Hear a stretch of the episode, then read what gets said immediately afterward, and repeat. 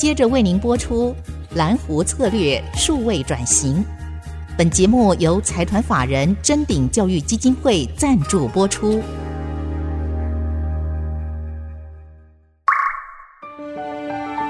蓝湖策略数位转型，让主持人简真富与您提升决策品质与产业升级，掌握先机。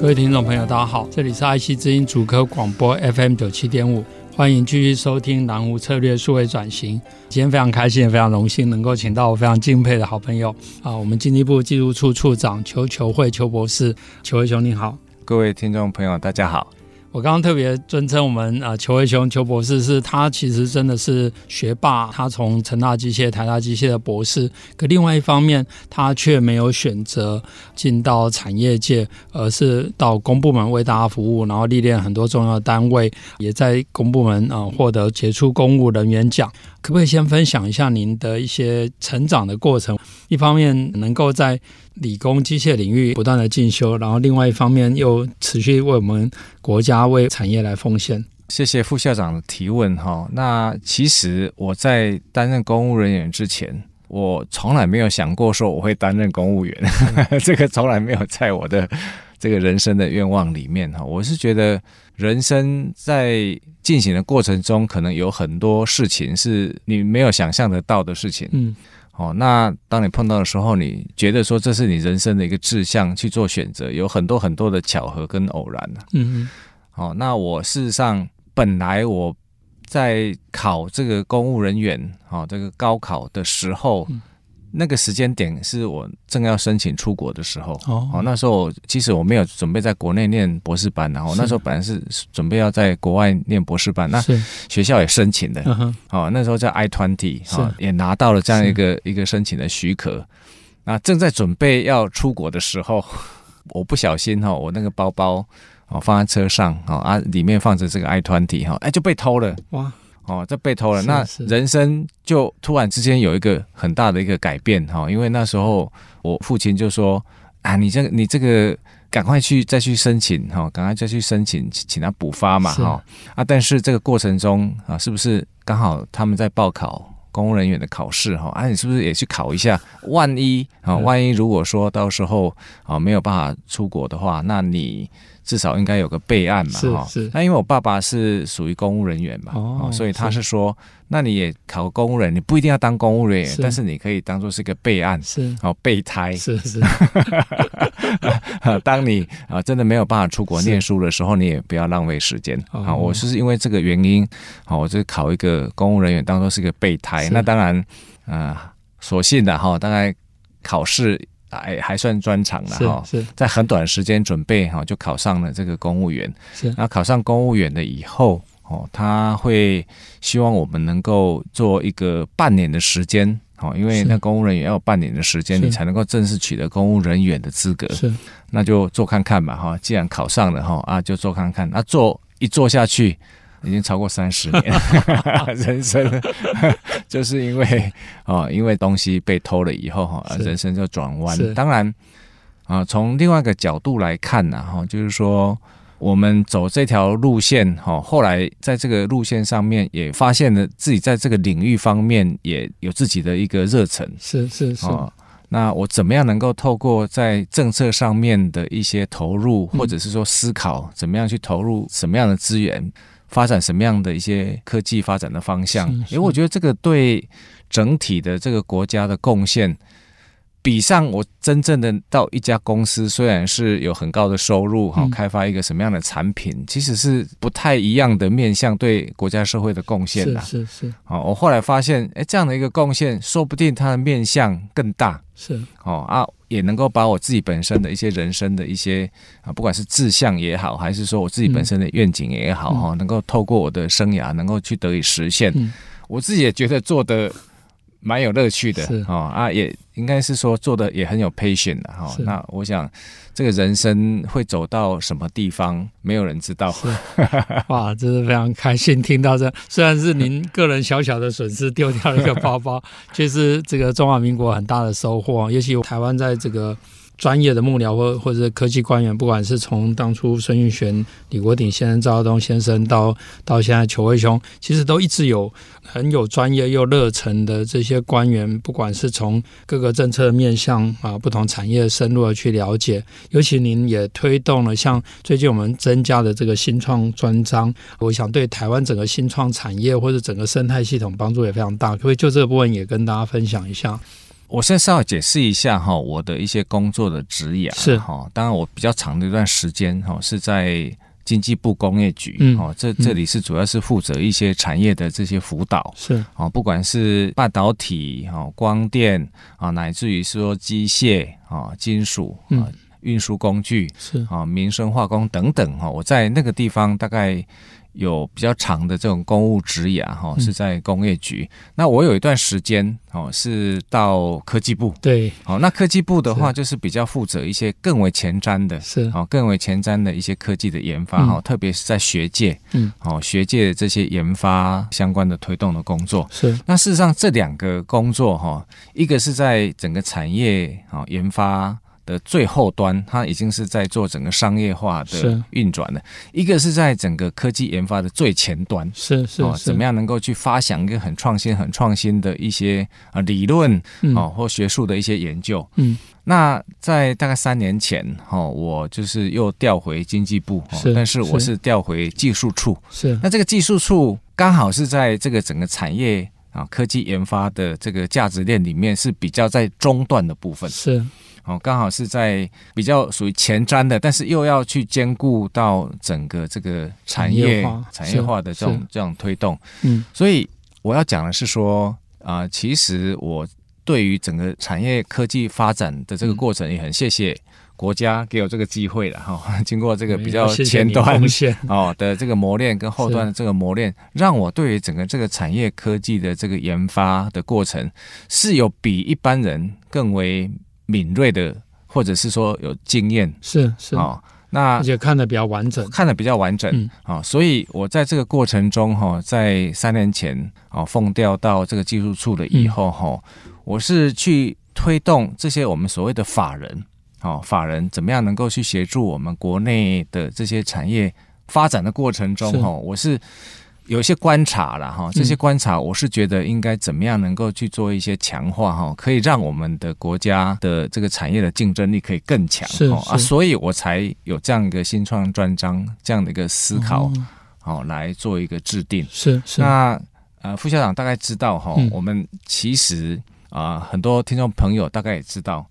其实我们的台湾现在最有竞争力的这个半导体是。产业哈，最早以前。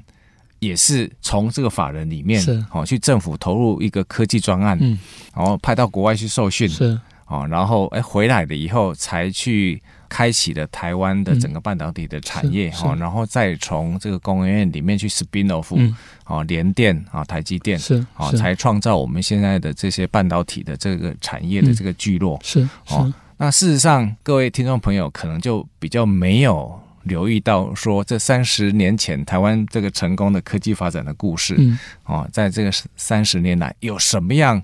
这样的一个公司也好，或产业也好，是透过这样一个管道是是是所创造出来的，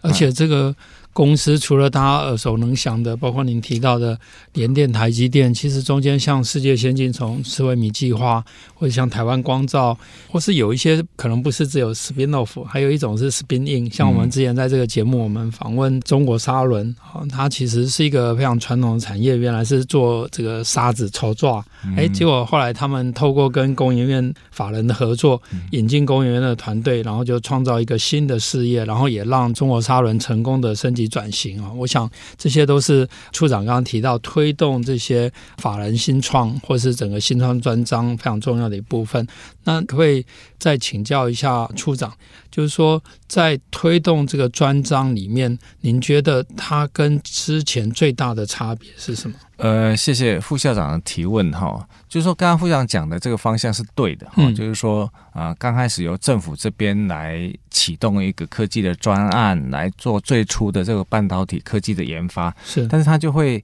慢慢的在人才培训，好啊，在整个技术的提升方面，就会造成我们台湾产业发展的一股力量。嗯，啊，慢慢慢慢的，它就会有一些不同的这些产业，从这些人才里面慢慢去给拓了哈，慢慢去拓拓亏，然后就慢慢变成我们现在的这种半导体的这个产业。是哦，那但是我为什么觉得说现在还是应该要重新大家做做一些。思考跟定位、嗯、是，就是因为我观察哈，就是说这些法人他们在过去，也许是因为过去的这个发展太过于成功了，嗯，所以他们就变得比较习惯你怎么样能够去守成，然后去 enjoy 现在台湾产业的成功，是啊，怎么样能够去帮助他们呃 keep 他们的竞争力，嗯，所以他们从过去的比较是带头。冲锋的角色。是，现在是稍微是比较转变成为是一个助攻的角色，嗯，哦，比较助攻的角色，所以各位听众朋友可能比较少发现说，哎，过去这三十年来，哦，除了半导体以外，嗯、有什么比较好的这种成功的啊科技发展的这些经验或案例，是。就会变得比较少了，是是，哦，所以这个新创的专章哈，应该是我希望能够去。鼓励啊，这些法人们哈，能够去重新回想起三十年前哈，你在整个产业发展的过程中，你所扮演的很关键的角色是好，不要忘记的那个精神，嗯，不要觉得说现在的这个发展的经验非常的成功，好，然后我们就去守成，是，我们应该是重拾那个创业家的精神，是是是，去思考看看有没有哪一些啊方向。哦，是台湾未来的机会。是台湾 always 不会说都是半导体吧？是是是，对。所以我这个新创专章就是说，在一些相关的一些制度上啊，或者是说在一些诱因上面啊，做了一些调整啊。我 always 觉得政府要做的事情的话，就是去做一些松绑。啊，做一些鼓励，嗯，相信这些年轻人他们的创意、聪明才智，一定是有很多很多的发挥。怕是政府做了太多的限制，哦，让他们没有发挥的空间。是。啊，这是我觉得这新创专章的精神，就是希望能够鼓励他们能够去找到啊，未来台湾有很有发展机会的科技的项目，嗯，啊，重拾创业家的精神，然后去创造台湾很可能未来的一些新兴的一些产业。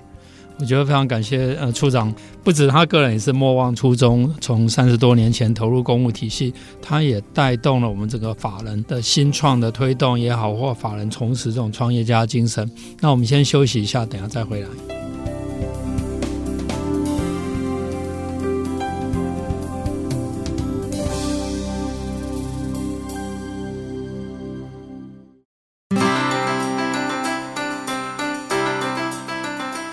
欢迎回到蓝湖策略数位转型，我是主持人清华讲座教授简真夫。那我们很开心再回来请教处长，求求，您刚刚也提到了整个法人重新要重拾这种创业家的精神，然后您也特别在政策面啊新定了这个新创的专章，还有很多的。开放让这个整个生态系统或这个创新的土壤可以更肥沃。您可不可以举一两个例子让大家了解，所以怎么来协助，或者说怎么开放让这个新创团队可以度过这种死亡的幽谷啊，或是让这个本来已经慢慢推到助攻的角色，也可以再积极冲锋陷阵这样？好，谢谢副校长的提问哈。那我想。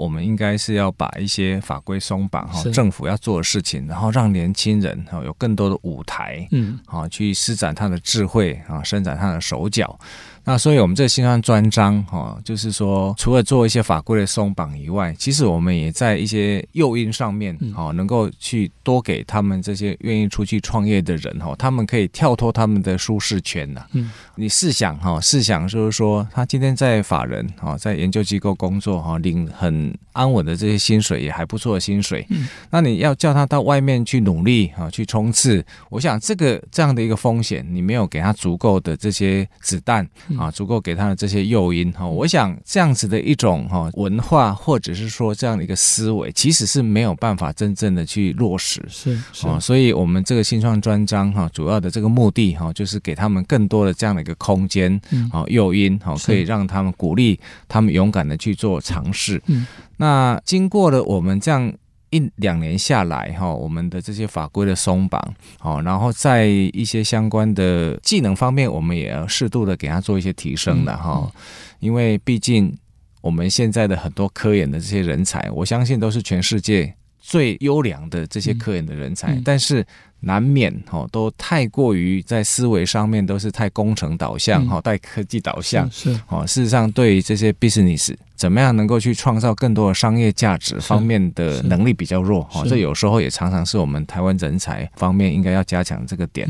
啊、嗯。所以我们也哦成立了这些创业家的学校，嗯，哦、嗯，引进更多的这些业师。啊，来协助他们怎么样去提升，怎么样去创造科研价值，business 的这些技能哦，像蓝湖一样，怎么找到啊 这些蓝湖的策略，而不只是很钻研在科技研发。是哦，我想这个是我们在不管是新创专章也好，还是说在一些啊创业家学校也好，好能够有更多更多给他们这些资源帮助他们。那刚刚副校长有问到说，是不是有一些？好的这些案例哈、嗯，那我就举一两个案例跟各位听众朋友来做一个分享哈、嗯。那在工研院的机械所，嗯，哦，他们就有一个新创，哦，叫做企鹅型，哦，企鹅型哈，那各位听众朋友也可以去关注一下。那我们知道这个企鹅型哈，这是机械所的一个衍生公司，哦，它是在做什么东西呢？哦，它是在做智慧型的电动车的充电技术。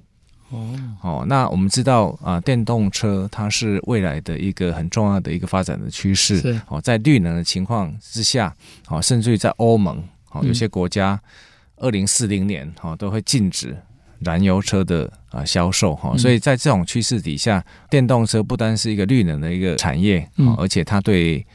整个全世界的这个节能减碳、近零碳排都很重要的一个地位。嗯，哦，那在这个电动车里面有个很重要的一个 facility，就是充电桩，嗯，跟充电的技术哦，怎么样能够去哦将这些充电的这些技术跟我们的电网哈能够充分的可以结合在一起，最有效率的去做这整个电的一个呃充分的一个调配跟运用。嗯，哦，这个是一个很大的一个技术哈。那在充电桩方面的一些相关技术等等，嗯。那我们透过了工研院机械所，他们科技的研发，哈，政府已经有投入了，然后他们就将这样的一个技术 spin off 的一家叫做企鹅型，企鹅型好的这样的一个公司，那也获得了这个产业界他们热烈的回响，包括市电。哦，哦，包括和泰，是是，他们也都很认可。好、哦，政府都是这个产业链，也都是这个产业链里面很重要的 partner。然后他们进来也做了投资。嗯、哦，那到目前为止的话，哈，这个企鹅型，他们在全台湾的呃这个电动机车的这些充电桩，哈、哦，市占率已经超过八十以上了。好、哦，那在整个充电桩的市占率也超过百分之五十以上。哦，所以这个就可以证明说，因为这个是一个新的产业。好，这是一个新的产业，充电桩。那也因为政府有这样的一个对充电桩或充电的这个技术方面的这个投入，哦、嗯，那进而它有衍生一家公司、嗯，那我们就可以来发展我们自己本身在未来的科技发展过程中所长出来的这个新的需求跟新的科技，就不用去说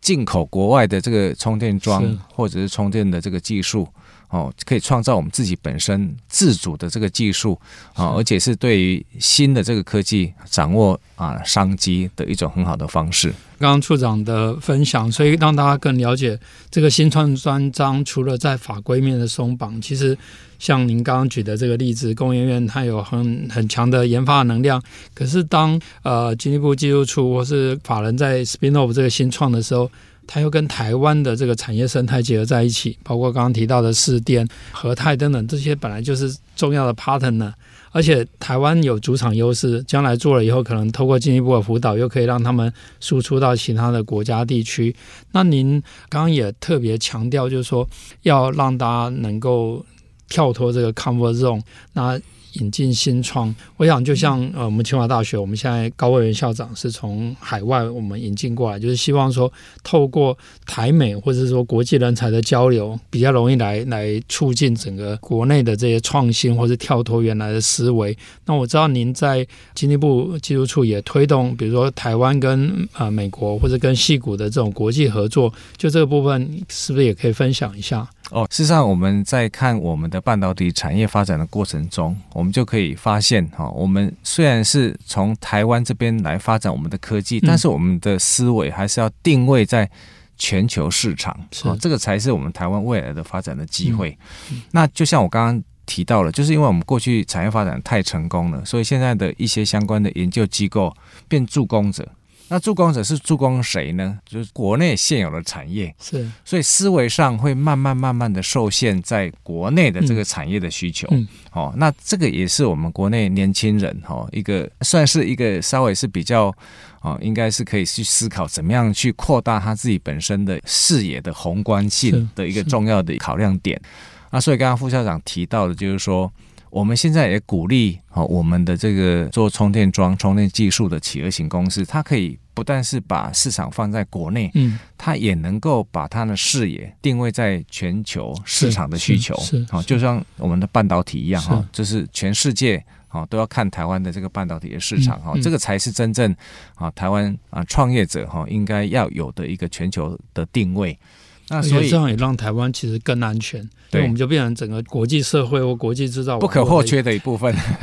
这个也可以增加我们的 national security。是是是。那所以呢，我们是认为说，应该多让我们国内的这些年轻人哈，有更宽广的国际视野哈。那所以我从这几年开始哈，我就。希望能够多强化他们的国际视野，那要往什么地方去拓展他们国际视野呢？全世界在创新创业方面，可能是说最兴盛的一个地方，就是美国的戏谷。是是哦，美国的戏谷哦，所以这它是一个很好的，可以让我们年轻人多有机会，可以跟全球去做连接的一个重要的跳板。嗯，那里有很多的资金，哦，那里有很多的创投啊，也有很多市场的机会。是哦，所以我在两年前，嗯，哦就。就开始带着我们国内有很多好的技术的这些团队到美国去，哦，哦，啊我们就跟 Stanford 那边就洽谈了一个合作的一个计划，是，哦，希望能够透过 Stanford 跟 Berkeley 这两个大学，哦，他们可以来帮他们开设一些课程，嗯，啊，借由教他们怎么样能够去用全球的这个定位的思考来创造他们的科技最大的价值。那也顺便的可以在当地做一些市场的连接，嗯，啊，或者是说跟一些投资人去做洽谈。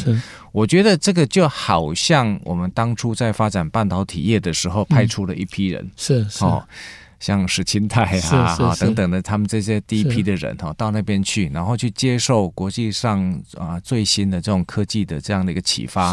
哦，那带回来台湾，可以训练他们去怎么样从国际上的思维哈去定位他们的市场哈，定位他们的科技的价值，是，然后回到台湾来，他们就可以变成是种子的人才，是，我希望能够透过这些种子的人才哈，在创业上能够有更好的这样的一个规划，是，那。我是觉得，当然创业成不成功哈，这个是有很多很多的因素了哈。是，但是我觉得人才的培训 always 是一个很好的哦投资。是，我们政府应该多投资一些哦，让这些年轻人有好的这种国际的思维，那回到台湾来，然后有更多的机会可以成功。没有成功的话，哦，留下这些种子的人才，重新整合啊，再出发。我觉得这个 always 是台湾未来的机会。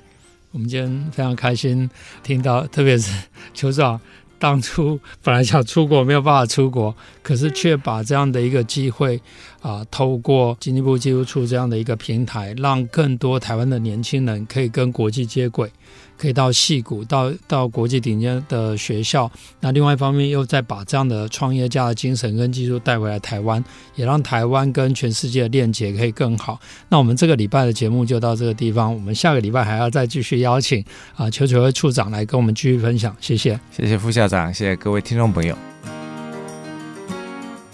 本节目由财团法人臻鼎教育基金会赞助播出，启动数位领航。臻鼎教育基金会与您一起终身学习。